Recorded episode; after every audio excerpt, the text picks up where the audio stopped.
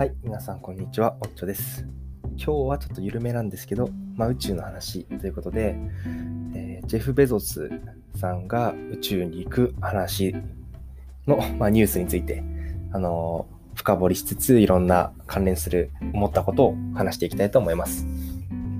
で、今日の雑談、その前の雑談、思ったこと、別の話なんですけど、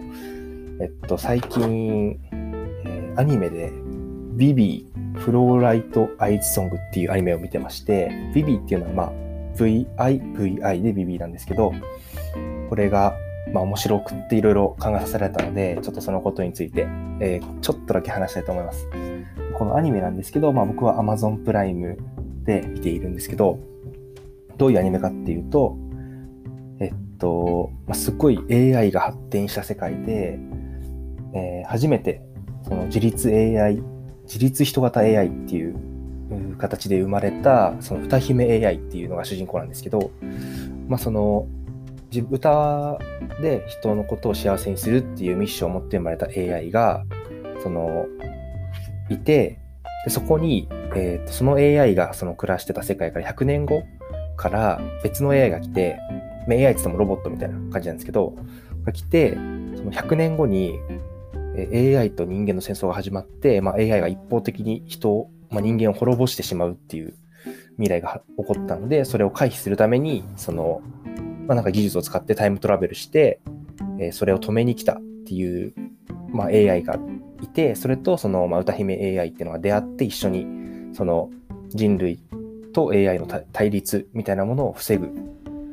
その、まあ、人類と AI の対立のこうきっかけになっている事件を、こう、解決して、その、元々の歴史を変えていくっていうような、結構壮大な、あの、アニメ、ストーリーなんですけど、もう、すごいいろいろ考えさせられることがあって、あの、まあ、面白いのは、その、まあ、100年後、だから AI っつっても、いろんな発達段階があって、その、ストーリーが始まった、例えば最初の段階っていうのが、えっと、のビビーが生まれた時なんですけど、生まれた、まあ、ちょっと後ぐらいなんですけど、そのまだ、なんか AI って言っても、その、ビビー以外の AI は、あの、大体例えば、荷物を運ぶためっていうところにもう、ただそれだけのために存在していたり、まあ、お茶を出すためみたいな感じで、こう、かなりミッションが決まっていて、こう、まあ、ロボットの延長みたいな感じなんですけど、ビビーが初めてその、ちょっと、なんだろうな、ある意味心みたいなものを持って生まれた初めての AI っていうことで、あの、だから、まあ、ビビーが一番進んでいる存在なんですけど、その物語がどんどん進んでいくにつれて、あの、どんどんどんどん AI も進化して、周りの AI もなんかほぼビビーと同じとか、まあ、それ以上ぐらいにこう人間っぽくなっていっている感じがして、その、なんだろう、移り変わりもちょっとこう、気持ち悪い感じ。で、あの、ちょっとリアルというかね、こういうふうにこう、突然、例えば急にドラえもんみたいなのが生まれるんじゃなくて、今の、例えばペッパーくんみたいなやつからどんどん進化していって気づいた時には、まあ、人と見分けがつかないみたいな AI が将来生まれるかもしれないなっていうことをなんとなく思わせてくれるような、まあ、構成だったりとかになっていて、で、まあ、その一緒にね、その未来から来たあの別のロボット、まあ、AI と一緒に、その例えば初めて人間と AI が結婚したっていうニュースをこう取り消すとか、取り消すとかそうさせないように動くとか、その、まあ、AI が、えっ、と、のせいで、なんか宇宙ステーションが落ちてしまうみたいな事件があったりしたんですけど、それをこうなんとか解決するというか、まあ、そうさせないために動くとか、まあ、いろんなこう、歴史の転換点みたいなものを潰していくっていうことを、あの、やっていって、100年後どうなるかっていうところを見る、まあ、そんなアニメで、あの、非常に面白いのでおすすめなんですけど、まあ、一個だけそのなんか、アニメの説明以外で、こう、ここで話したいなっていう、まあ、感想として思ったことなんですけど、まあこのアニメがこう、で何かディスカッションするとしたら、やっぱりその、まあ、AI に人の心のようなものをまあ与えることっていうことが、まあ、果たしていいことなのかどうかっていうことについてすごく考えさせられるアニメだと思います。なんか例えば日本だと結構ドラえもんとかアトムとか、まあそれ以外のアニメでも結構その AI とかロボットとかがこうすごく人間とフレンドリーに接して、こう人間をまあた助けてくれる存在っていうような感じで描かれることが多いんですけど、まあ、例えばなんですけど、その AI っていうのはじゃあ本当に人に近いような心を得たときに、じゃあ AI と人間って何が違うのかっていうところで、その、もし心が同じものだとすると、まあ肉体、その生身の肉体を持ってるかどうかっていうだけの違いになるんですけど、そうすると、例えば、あの、えー、っと、例えば全身、こう、なんか事故とかでこう、怪我を負ってしまって、まあ、体の大半がサイボーグみたいな状態になった人と、その AI って何が違うのっていう境目がどんどん曖昧になってきて、じゃあ AI に人権を与えるみたいな話になってくると、うん、それはそれで、なんだろうな。じゃあ AI のための社会になっていって、結局人って、あの、どんどんどんどんこう、AI にとって変わっていかれるような未来っていうのは結構、うん、その、あり得るような話だなという、まあ、だいぶ先だと思うんですけどね。だいぶ先だと思うんですけど、あり得るなと思っていて、なので、うん、その AI に、なんだろう、人の心を理解してもらう機能っていうのはすごくあの有意義だとは思うんですけど、AI そのものに人の心を与えるかっていうところは、まあ、なんか、うん、そこに対してこう一石を投じるような、えー、いいアニメだなというふうに思いました。うん。まあ、まだ最終回まで見てないんですけどね、多分今週ぐらいに最終回が、あの、アップロードされるんで、その最終回を楽しみに、え今は待っています。はい、あの、結構こういうね、SF 系が好きな人にはすごくおすすめなアニメで、あの、映像も綺麗なんでね、ぜひ Amazon プライム入ってる方は見てみてください。ということで、えー、次に、まあそろそろ、ちょっと長く喋っちゃったな。最近ちょっとね、長い、回が長くなっちゃうんでね、あの、今日はできる限りコンパクトに、えー、このジェフ・ベゾスが宇宙に行く話をしたいと思います。で、まず、えっと、このニュースなんですけど、ジェフ・ベゾスっていう、まあ、えっと、アマゾンの創業者ですね。みんな、さっき、そういえばアニメもアマゾンプライムで見てるって言ったんですけど、そのアマゾンを作ったジェフ・ベゾスっていう人が、えっと、アマゾン以外にも会社をやっていて、まあ、それが、一つがそのブルーオリジンっていう会社なんですけど、まあ、宇宙の行くた、宇宙に行くためのロケットとか、まあ、そういうものを作っている会社です。で、今度その、まあ、そろそろこの、なんだろうな、作ったロケットが、まあ、性能もある程度確認できて、いい感じになってきたんで、ついにその人を乗せて、えー、宇宙旅行第1号、まあ、その、ソユーズとかでね、宇宙旅行してる人いっぱいいるんですけど、えっと、民間のえー、企業が作ったロケットで、えー、しかもその宇宙旅行を目的とした飛行で、えー、実際の商用利用っていうのは多分今回が初めてで、えー、その第1号に、まあ、自分自身が乗り込むというところが面白いところだと思ってます。で、え、ジェフ・ベゾス、まあ、誰が一緒に行くのかっていうところなんですけど、一人はジェフ・ベゾスの弟が、えー、っと、一緒に行くんですけど、えっと、あと何人かわかるんですけど、多分もう一人が、えー、と、この、なんだろう、一緒に行くフライトをオークションかけていて、それで落札した人なんですね。で、この落札金額がだいたい31億円っていうことで、まあ、ジェフ・ベゾスと、まあ、ジェフ・ベゾス兄弟と一緒に宇宙に行く権利を31億円で買い取った人が一緒に乗り込んで、えー、今年の、まあ、4月、来月に初フライトするということになりました。うん、これは、すごい夢のあるニュースだなというふうに思っていて、あの、ぜひここで紹介したなと思あの、初めて読んだ時から思ってました。で、まあ、どういう飛行するかっていうと、だいたい高度 100km ぐらいまでロケットで飛んで、その後、まあ、もう一回地球に大気圏に入ってきて、えっと、まあ、帰ってくると。なんで、えっと、無重力時間、無重力を感じれる時間はだいたい3分ぐらいというふうに言われています。まだその3分、まあ、プラス、その、まあ、打ち上げのワクワク感とか、えー、ベゾス兄弟と一緒に宇宙に行けるっていうところに対して、31億円払う人がいるということも面白いですし、まあ、ベゾスさんが自分で作った、まあ、自分でというか自分の会社が作ったロケットの、えー、最初の、えー、最初の、その、なんだろう、顧客になるっていうのも、なんか面白くいいとこだなと思います。うん。それでですね、あ、そうそう。それでね、ベゾスさんはね、これ多分乗るためにだと思うんですけど、アマゾンの CEO も辞めたんですよね。あの、まあ、オーナーではあるけど、あ、C、アマゾンの CEO だったかな。まあ、とにかくその、えー、っと、役職を辞めて、あの、ある意味、平ですよって言って、で、まあ、ここに乗り込むということになっているようです。で、このブルーオリジンっていう会社、その、いつからあるのかというと、2000年になんと設立してたらしいんですね。僕もなんかそんなに前からあると思ってなかったんですけど、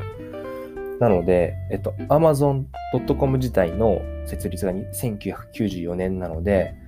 まあ、大体その6年後ぐらいにもうすでにブルーオリジンっていう宇宙事業を、まあ、別会社として始めていたということになります。うん。すごいですね。そんなに前からやってたんだって感じですね。ちなみにスペース X が2002年なので、実はあのイーロン・マスクのスペース X より前にブルーオリジンが始まってたというところが、まあ、意外だなというところを思いました。うん、でちなみにブルーオリジンっていうこの、このまあベゾスさんが宇宙に行くロケットを作っているベゾスさんの会社。まあ、このブルーオリジンは、えー、っと、この100キロぐらいまで飛ぶロケット以外にも普通にロケットいろいろ作ってたり、あとは、えー、っと今度、あの月にあの NASA が、えー、宇宙飛行士を送る計画があるんですけど、その月の着陸船のコンペにも参加してたようで、ここで、あの、今のところ、えっ、と、NASA は、えー、スペース X の月の着陸船を一応選んだ、まあ、公募で選定したんですけど、まあ、ブルーオリジン、まあ、ベゾスを含むブルーオリジンは、そのちょっと選考過程に不公平なところがあったってことで訴えを起こしていたりとかして、その、まあ、スペース X とのバチバチ感とかも面白いですね。なんか、ある意味、現代、この2000年代を代表するジェフ・ベゾスっていうと、イーロン・マスクっていう二人の、その、起業家かつ、投資家かつ、資産家、この二人が宇宙というフィールドでバチバチにやり合ってるっていうのは、なんか、うん、こう、今ってこう、だ宇宙ってそんなんだろうな。次の、まあ今ももまさにそうかもしれないけど、もう次のこう、フロンティアとして一番注目されているエリアだなっていうことを改めてこうなんかね、体感しました。こう、まあ、アマゾンのトップとテスラのトップが、バチバチに宇宙空間でやり合って、宇宙空間ではね、宇宙というビジネスフィールドでやり合ってることがすごい面白いなと。で、ちなみにその、まあ、ジェス・ペゾスのブルーオリジンの話とはちょっと別なんですけど、アマゾン自体も宇宙事業をやっていて、アマゾンといえばね、その、なんかね、これポチッと押したら明日来るみたいなのが、まあ Amazon の分かりやすいことなんですけど、まああとは最近だと Amazon エコーとかってね、あの声で、あの、いろいろやってくれるアシスタントをみたいなものを作ってたり、えっと、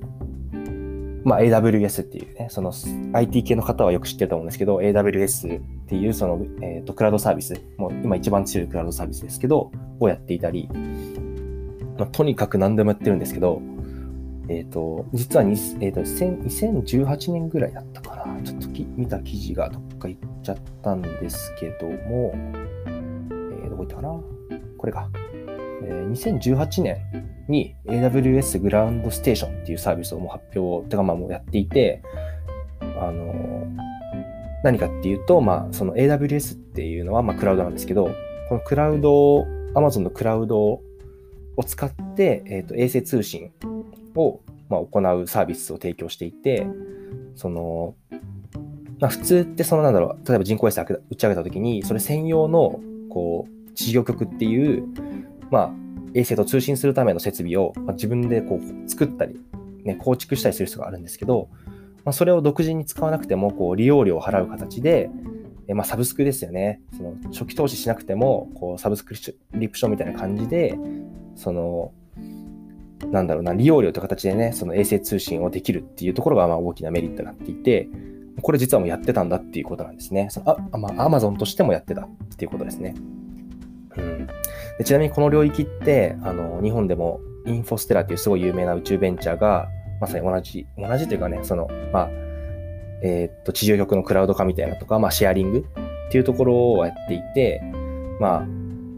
なんかそこはちょっと気になってるところですね。Amazon に対してどういうふうな価値数値があるのかっていうところだったりとか、まあどういう住み分けが行われるのかっていうのはちょっと気になってるところですね。ちなみに Amazon の方は結構 NASA とかにも採用、NASA の JPL とかロッキード・マーティンとかにも採用されていて、もう実際にもう使われているということでね。あそんな使われてんだっていう感じでしたね。なんかプレス打ったらだけなのかなってちょっと最初思ってたんですけど、もう全然何年も前から使われてるということで、えー、まあ、ちょっと話それましたけど、まあ、アマゾンを起業したベゾスが自分の会社を作ったロケットで宇宙に行くということで、もうこれはなんかね、その典型的な夢の実現だなというふうに思いますね。自分で作ったロケットで宇宙に行くんだっていうことってなんか思った人、ことある人多いんじゃないかなと思うんですけどね。まあ僕もそんなこと思ったことがありましたが、いやーほんと途方もないなっていう感じですね。で、なんかこの、今なんか、なんだろう、宇宙空間のこうどんどんビジネス化どんどん進んでいて、そこに、まあ、世界一、まあ、世界トップレベルの資産家であり、起業家である、まあ、ジェフ・ベゾスとかイーロン・マスクがどんどん参入しているところを見ると、なんだろうな、その、すっごい昔ですけど、1950年代とかの、こう、大航海時代みたいなものに近いものをちょっと感じますよね。当時はなんか、王族とかが、スピン国王とかがこう、スポンサーとなって、新しい大陸を見つけに行くための船とかをね、どんどん用意して、あの、みんなが、男たちがこう、海に出るというような時代があって、まあ今に至ってるんですけど、それに今似たようなね、こう、今は、だから当時のスペイン国王みたいな立場に、イーロン・マスクとかジェフ・ベゾスみたいなね、資産家がいて、まあしかも自分たちで船に乗っちゃうというようなとこでね、なんか、新大航海時代というかね、まあ宇宙、宇宙時代というか、まあそんなものを今はすごく、うん、感じやすいようなね、ニュースが多いというふうに思いますね。うん。いや、アマゾン半端ねえなって感じですよね。アマゾンっていうか、まあ、ジェフ・ペゾス。まあ、イーロ・マスクもそうだけど、まあ、この二人ってやっぱり、二人が持ってる事業って、その、フィジカル空間というか、ね、物理的な空間にこう、影響力のあるサービスをいっぱい持ってるんですよね。まあ、アマゾンだったら実際に物を運んだりとか、倉庫の管理とかしてたりとか、まあ、運送とかね、いろんなことでこうフィジカルというかね、物理的なものの動きとかとも連動しているようなサービスだし、そのイーロン・マスクがやってるね、テスラモーターズとかまさに車作ってたりとかね、そのソーラー発電してたりとかいろんなことやってるんですけど、なんか今どんどんそういうね、あの、今まではこう Google とか Facebook とかみたいに、こうクラウドとかサイバー空間っていうのかな、ね、インターネット上でのサービスで成功した人たちが、こう、ここ10年、20年、トップクラトップにいたというところだったんだけど、徐々にこう、それがまた、えっ、ー、と、実際の空間というかね、サイバーからまたフィジカルにっていう時代に、まあ、突入していて、まあ、その今のフィジカルの最たるものが宇宙への、宇宙へ行くこと、ロケット開発だったりっていうところに今なっているんだろうなと。そしてそこに二人の巨人というかね、二人の大企業家が戦っているっていうところがもう、胸熱な展開ですね。なんかここに例えば、今ちょっともう亡くなってしまったんですけど、スティーブ・ジョブズとか混ざってきて、来たらね、なんか面白かったのかなとかね。まあ彼がちょっと宇宙に興味があったかわかんないですけどね。うん、とか思いますね。うん。まあこれぐらいかな、今日は。なんかこの宇宙の、なんだろう、宇宙旅行か。まあ単純に言うと、宇宙旅行ってまさになんか前にてっちゃんと話した宇宙のエンタメ化の最たるものだなというかね、一番わかりやすい例だなと思っていて、まあこれに、例えば30年後とかね、自分がいい感じにお金も貯めてる頃になんか、あの、例えば30万でいけるとかね、そうなってきたらぜひ行ってみたいなというふうに思います。いや、この31億円出した人もね、めっちゃ金持ちなんだなと思うんですけど、いやー、いくらぐらい資産がある人なんですかね、これね。うん。31億円やったら何しますかね。なんてことを考えるのもちょっと面白いかもしれないですね。はい。というわけで、まあ今日はこれぐらいにして、えっと、また何か、うん、気象か宇宙かの話についてやっていきたいと思いますので、何卒よろしくお願いします。はい。今日もありがとうございました。